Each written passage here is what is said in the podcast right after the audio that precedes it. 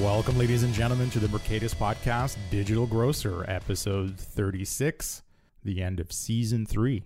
I'm your host, Sylvain Perrier, president and C E O of Mercatus Technologies, and connected with me in my home studio from the safety of his bunker, I guess I would say his bat lair, is Mark Fairhurst, vice president of marketing. Mark, thank you for joining me.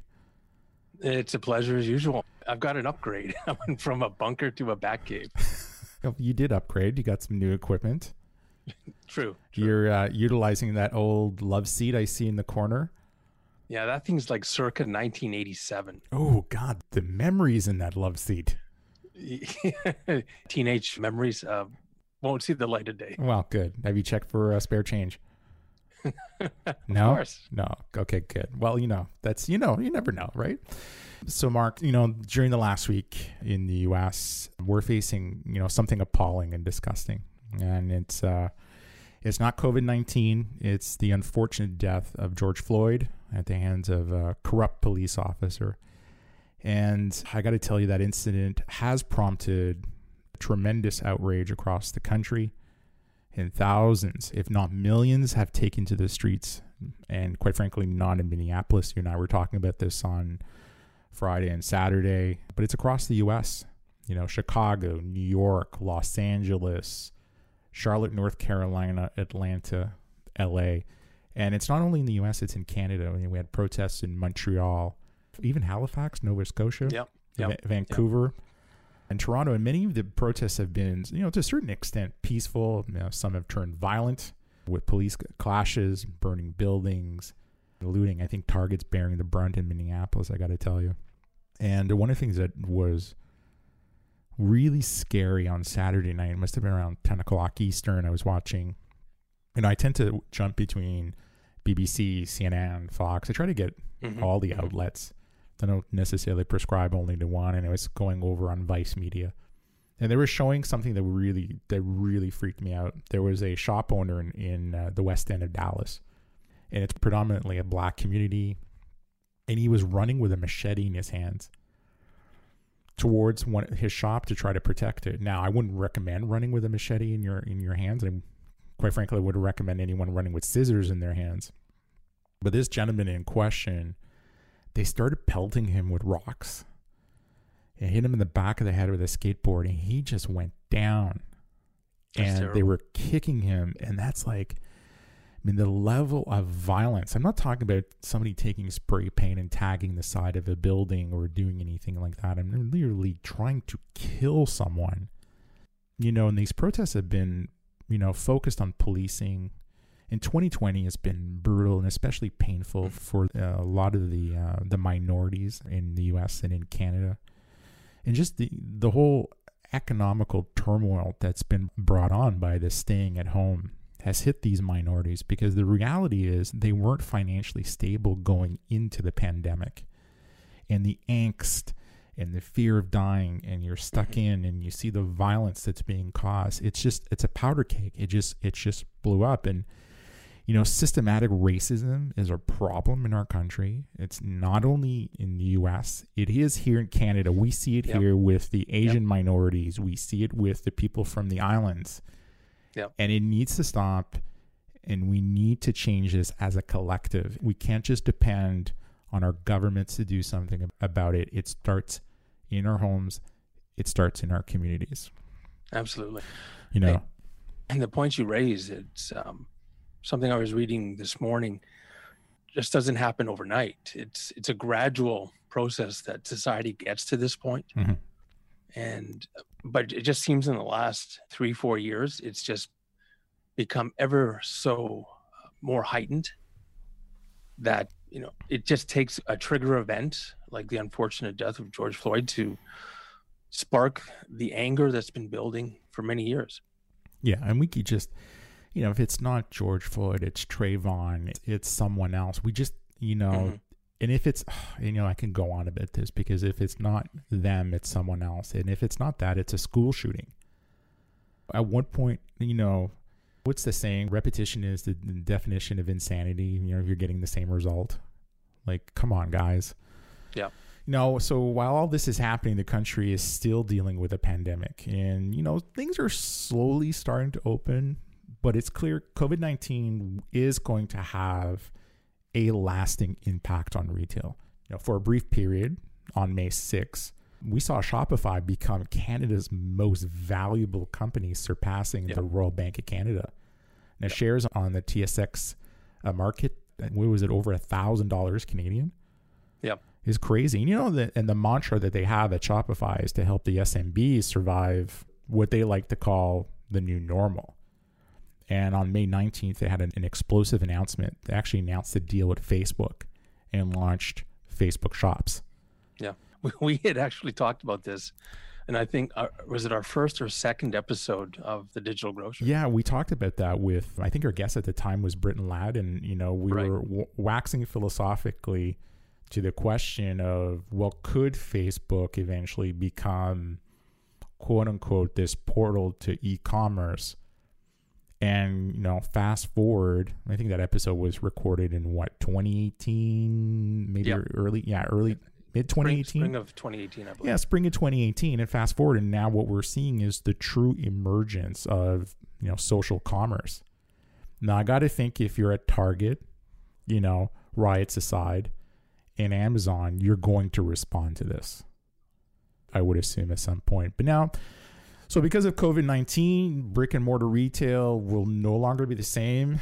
I got to think even more so if a second wave is going to hit.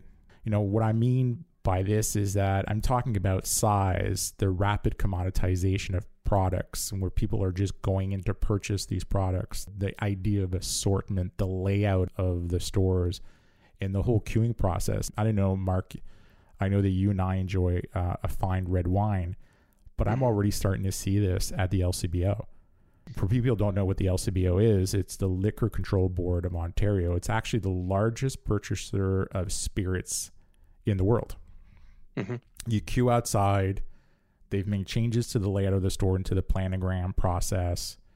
You go in, you buy, and you pay, and you leave. It's become extremely frictionless to a certain extent, which is kind of interesting. And I think the retailers that are going to win in this new normal are the ones that have historically invested planogram management, queue busting.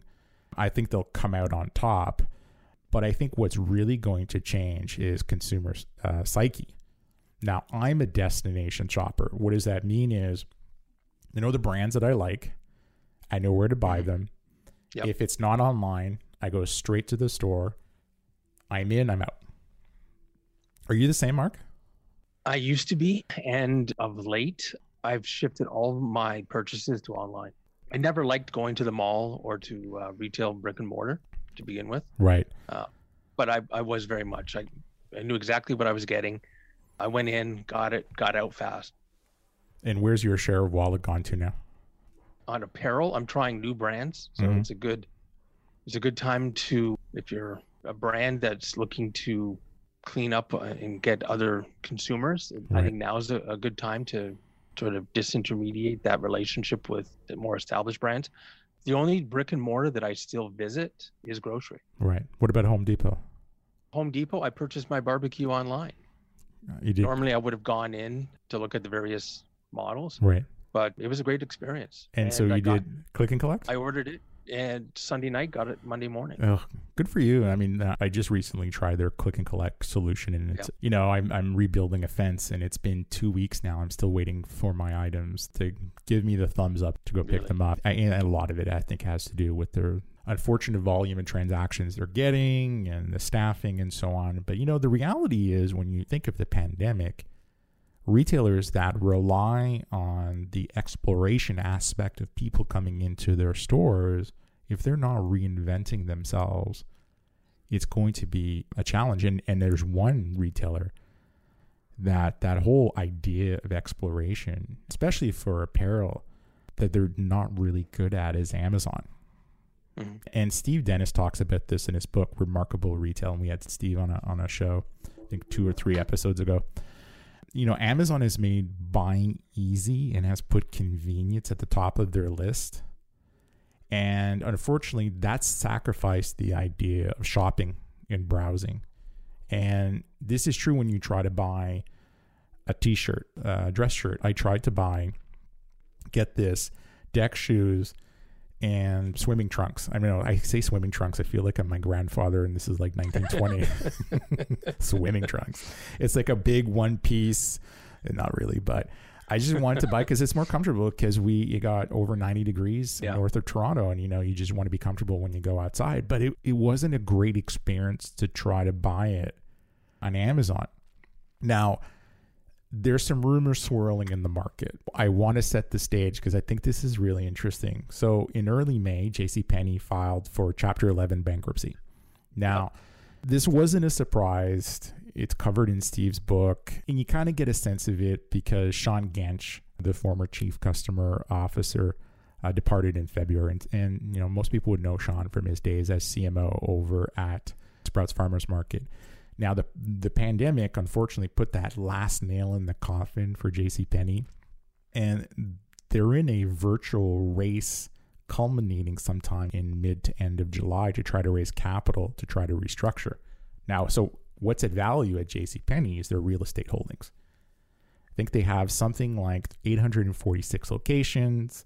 They own roughly three hundred eighty-seven of them, and the remaining are all leased.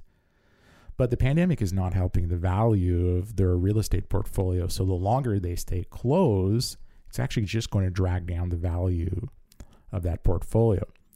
They closed, I think, close to thirty percent, and they have four billion dollars in debt to restructure, hmm. which is in, insane. And so the big rumor is that Amazon has boots on the ground in Plano, Texas, at JCPenney's office, and they're interested in acquiring the organization. You think they're going to cherry pick certain locations? So I'm not sure if it's in the world of Amazon, if the prospect prospect of buying a real estate portfolio that has X amount of value and five distribution centers, I, although I think JCPenney actually does not own their distribution centers. They may be actually owned. Uh, they may be just leased. I think what they're trying to get is to become more fashion forward. Mm-hmm. And their C E O, the C E O of JCPenney, she built out an amazing team. They actually have a bit of a cult following for some of the brands that they own on the private label side. And I think bringing that knowledge into Amazon would be a greater value and convert JCPenney to one hundred percent online and just jettison the portfolio whatsoever. Interesting. So I don't know. I, I think if you're Amazon, the one thing they've not conquered is the soft lines. And I think this may be the way to do it. I mean, wasn't it last night you and I talked about why not Neiman Marcus? Yeah. Yeah. That, that, I think it was Scott Galloway that raised that, that idea. Yeah. I'm not sure if, if Neiman Marcus would fit into the whole Amazon portfolio. It's a fairly high-end brand. Yeah. The only, I think the notion was that because it is high end that it would be a niche play for Prime, but mm, maybe um, too niche of a, of a play for Prime. Too niche, too, too rich. Maybe. Too rich, I think. I don't know. I don't know. You know, he may be right. And maybe maybe Walmart should be acquiring JCPenney, the private label brands, and blending into the whole the whole George private label yep. solution. But anyways, we're going to see how this plays out. You know, now it goes without saying we've talked about a lot of things. And to one extent, this pandemic has had a tremendous impact on the grocery retail industry, especially with the surge in online sales, not only with the Mercatus customers, but industry-wide because of our podcast, because of a lot of the research that we do and the friends that we have in the space, we get a lot of data coming in from multiple points. Mm-hmm. Now, and to lend credence to this topic and to remove any potential anecdotal elements, we decided to ask David Bishop, partner at Brick Meets Click, to discuss a research piece that he recently published. Now, for those of you who might not know the organization, the company was founded in twenty eleven and is essentially a collection of some really smart people that leverage their extensive expertise in the grocery business analytics, and, and they have this demonstrated sense of what's next, and they help food retailers and marketers meet the challenge of new competition and navigate these profound changes that we're seeing from the results of disruption. Now, joining us on the phone from the U S, hopefully from the safety of his home, is David Bishop, partner at Brick Meets Click. And as a partner, David manages the research and retailer benchmarking programs. He has deep knowledge of the convenience and grocery classes of trade across both digital and physical sales. In addition to his role at the organization, he's actually the managing partner at Balvor, a firm that specializes in convenience retail and provides category management, trade marketing, analytic services to numerous organizations. He has a B A in organizational communications and marketing from the University of Iowa. David, welcome to our podcast. Thank you for having me on. It's a pleasure. Thank you. So can you share with us the survey methodology? Sure. So we've been looking at essentially stepping back. Brick Meets Click really operates under a very simple principle, and that is understanding how technology is enhancing the way we shop, and specifically for groceries. So around two thousand eleven, we started doing that primarily uh, with retail clients, and it was really around the communications tools that retailers were using to build those relationships, whether it was social, text, web, you know, most of the digital tools. It was in two thousand sixteen, roughly, that we moved over to looking at commerce, or what we kind of more generally refer to as online.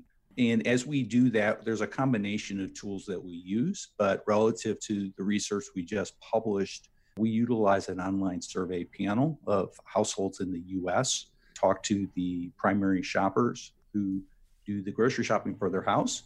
We look at their total spend in aggregate, as well as the portion that may go online if they do shop online.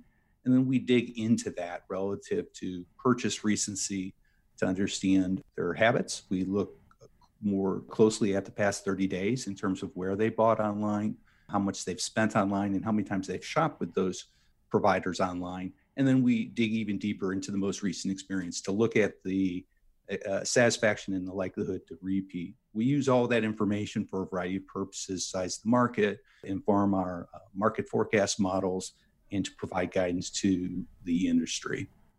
And David, can you give me a sense of sample size? Sure. Right now, we're running between sixteen hundred and seventeen hundred respondents to the monthly survey. And that's geographically spread across the U S? Geographically represented and weighted based on age. Perfect.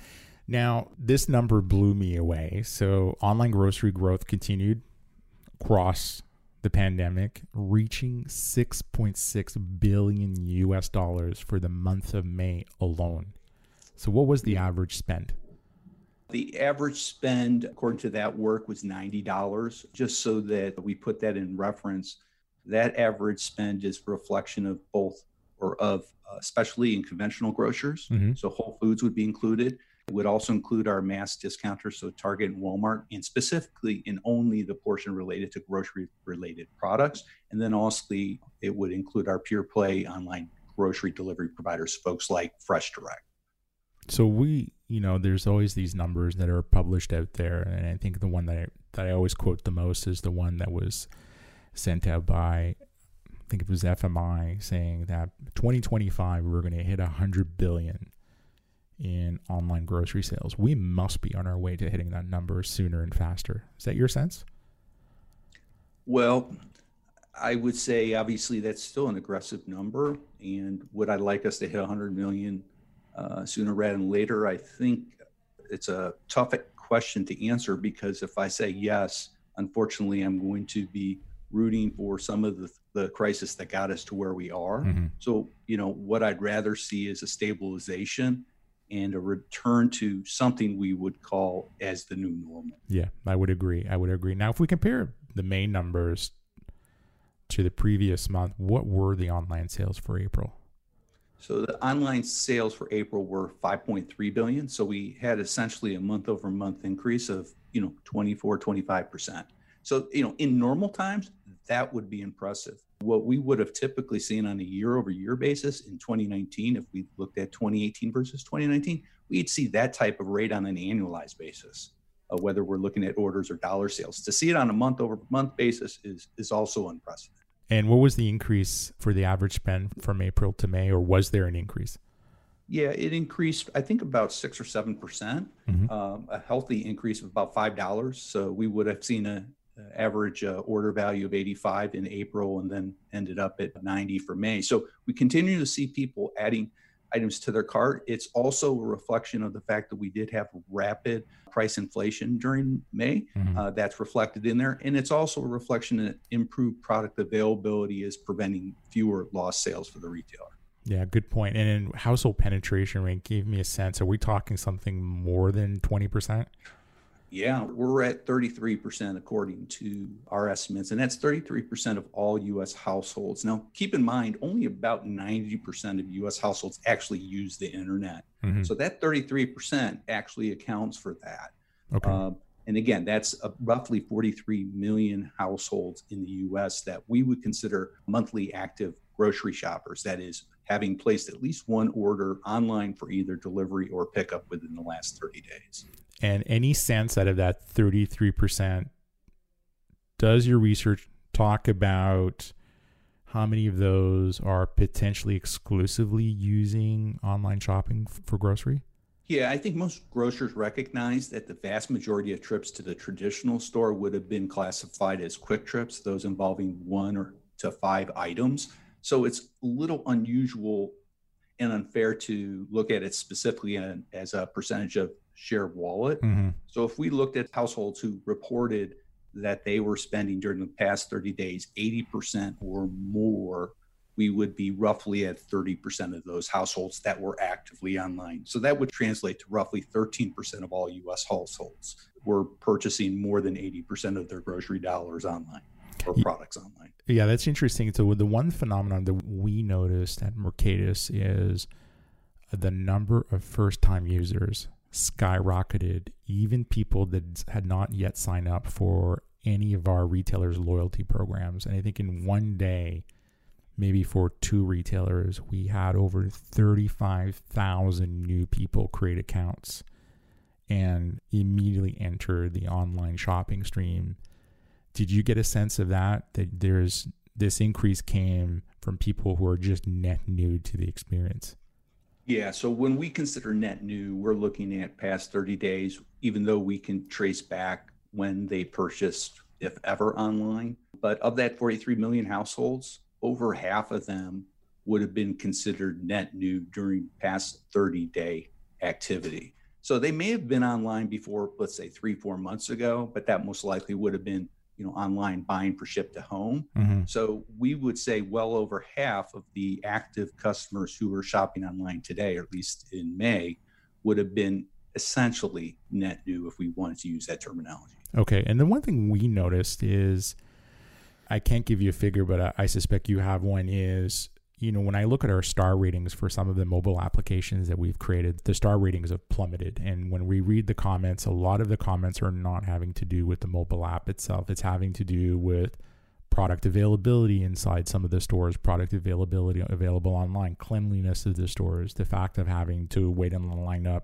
to get a, an online slot for pickup or delivery. And so people find the closest vehicle that they can use to lodge a complaint. So our sense is that, to a certain extent, satisfaction has gone down. Have you been able to measure to get a sense of that number? Yeah. So before uh, the COVID crisis, we were on an annual cadence where our last similar type of research was done in August of twenty nineteen. So we're using that as our proxy for pre-COVID, if you will. And back then, whether we were looking at the mass discounters or supermarkets, you know, the satisfactions were considerably higher. They probably would have been in the high eighties relative to intent to reuse the same service within the next thirty days. Well, as soon as we hit March, those things just fell off the table. Mm. I mean, essentially half. And a lot of people wondered why. Well, I think you hit some of the basic reasons. I mean, if we think about omni-channel strategies, which we measure in the form of a seamless shopping scorecard, if people can't shop how they want, which is I want to shop online, and they're being frozen out essentially because they can't get a slot, then that's going to have a detrimental impact on any experience. If they can't buy what they want because of rampant out of stocks, which went eight to nine times over the historical average and still is probably two to three times over it, that's going to weigh on it. And then when you can't get it when you want, you think, oh, I'll take one hour, I'll take next day, and you're finding it's four or five days, or it's being canceled to your surprise. then that's also going to weigh on it. So when we look at those causal factors, it's pretty clear, and in looking at reviews and ratings, that customers just don't necessarily expect those type of disruptions to the way they shop. And in a, an emergency state like we are, they're not acceptable. And retailers understand that. And that's just a function of the times that we're in. And are you seeing a difference between preferences on fulfillment where consumers, hey, I want super frictionless, I want delivery, or, you know, quite frankly, I'm okay to pick it up. Were you able to pick up on those? Yeah. And, you know, we've been watching this pretty closely. In fact, probably at the end of twenty eighteen, and we published at the beginning of twenty nineteen, we had already seen these strong preferences for the way people want to shop online. So one of the things we pointed out early on about two years ago was the growth of pickup. And this was at a time when everyone was adding delivery because of how the business was growing. We saw very little crossover between households that used delivery and pickup. And that was even more amplified if we looked at a specific retailer's transactional household data. We see that overall, even across channels, although there is more overlap, but that's different. But when we get into delivery, it tends to skew toward uh, older consumers or wealthier consumers. The pickup tends to skew toward the lower income households. And that has implications for what we're now dealing with. And one more reason why we believe pickup is going to see kind of a second surge from what we saw a year ago as we deal with the financial calamity that's coming out of this health crisis. Yeah, especially with the, we're seeing now the SNAP E B T program being extended to north of thirty-eight states, where historically it was only four states. We've seen Department of Agriculture actually increase the program from close to something like fifty billion to north of seventy-four billion, and that's likely going to increase. The unemployment rate is north of fifteen percent. It's pretty intense what's happening. Is it, do you think, you know, what's the stickiness in terms of online ordering? Are these consumers that have entered the stream now for their first time, are they likely to remain, or will they readjust to something that will be the post-normal to the current normal? Yeah, I think without question, we're in a very unusual, atypical situation that isn't going to continue as is. And when some of those motivators relax, so will the online behaviors. What I'm talking about specifically there is the concern for catching coronavirus has been a very strong predictor of using online mm-hmm. as a modes for how I shop. If we think about it, a binary choice, whether it's in store or online, those who are trying to practice the social distancing principles or mitigate the concerns they have, shopping online for pickup or delivery would have that appeal. It's not the only appeal. And unfortunately, the fact that now fifty million households in the U S, according to our survey, have reported a dramatic drop in income, that is twenty-five percent or more, anyone who has a high degree of concern is going to be forced to make other choices relative to how they shop, where they shop, and what they buy, when they shop. And we're seeing all that play out, both in our survey as well as other information out there. Interesting. And and the one thing that we've noticed in our research around the whole, you know, demographical spectrum is that it historically, maybe as of, call it late twenty nineteen, the distribution was fairly equal across the age groups. And we had noticed that Gen X, the boomers, had caught up to buying online. And I'm kind of curious, have you seen that shift during the pandemic? Well, the demographics, if we look at it from an early formation stage, have been without question the strongest age cohort. You know, life events are what drives adoption faster than the positive word of mouth, which would be the diffusion of the experience. And, you know, that would be birth of a child, uh, marriage. Mm-hmm. Generally, we're dealing with households with one or multiple incomes. I think the older consumers are catching up. And that's a function of the positive word of mouth that has been shared by friends and family that they respect and trust. Obviously, at this time, we've seen a huge uptick on the older consumers over sixty-five who are in a more affected and impacted class. Unfortunately, they're the least able to utilize this solution mm-hmm. for technological reasons. And, you know, I've documented that with my own mother on that. And she's already now back in the stores after three home deliveries that she received from her preferred grocery store. Yeah, I like the fact that you've shared that example because it supports an experience I had. I actually sat in on a call with our help desk where they were helping an eighty, eighty-two-year-old man put in his credit card information to buy his first online grocery order. And, you know, I went to the back of, you know, it's before we closed the office, and I had to go to the back and get some of our user interface engineers to have them listen into the call to say, hey guys, I know we don't build websites, and I think no one really does for someone above the age of seventy-five to plus. And so how do we create this environment, this experience that makes it easier? And maybe it's not web technology. Maybe it's not mobile technology. Maybe it's a dial-in. Maybe it's a phone call. There's got to be something yeah. easier that we can do. The funny thing about ours was I videotaped it. I wrote a blog about it, and I told her, prefaced it, that I would only intervene to prevent her from abandoning the process. So mm. there was about eight or nine what I called speed bumps in that. But at the very end, she put in her credit card information, no problem. But then it asked for a mobile phone. And her response was, I don't have a mobile phone. And I, I did respond, she does. She just never has it on. Oh. And I had to put my mobile phone in. So needless to say, every time there was an update from the provider, I was receiving it, and then I had to call her. But that was just the one example amongst many of, well, what do you do if you don't have a mobile phone? And how do you actually complete that transaction? And would it cancel if it wasn't a mobile phone? I don't know the answer to that, but clearly an opportunity and a challenge for, you know, a subset of the population. Wow, that's a great example. I appreciate you sharing that with us. You know, for our retailers that are listening and they're you know, listening to you talk about your research and its findings, are you seeing anything in there that they should be mindful of? Well, you know, I mean, natural instinct is to take care of the customer today. I mean, defending the base business is the, the first need that every retailer has, even above profits. And we're seeing that today. Same thing with differentiation.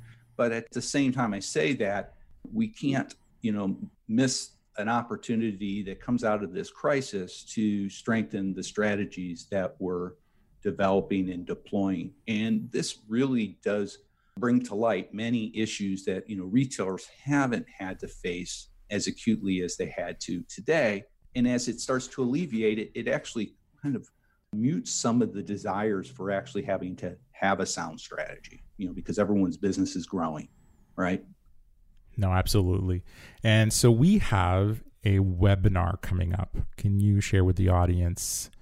Yeah. So each month we take the opportunity to present some of the, what we like to think of fresh insights in a very kind of informal format. And I believe you and I are going to be on there with Bill, who's going to be moderating it. That's going to be on Tuesday, June sixteenth at one Central, two p.m. Eastern.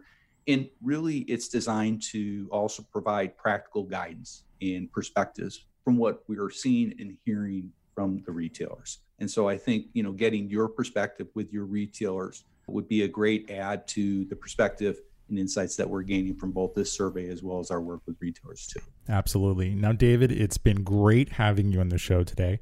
How do people get a hold of you?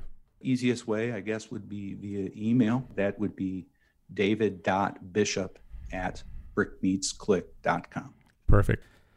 And Mark, it's great seeing you. Um, you look healthy. That's because I boosted the saturation on the camera. Oh, and here I thought that was a tan.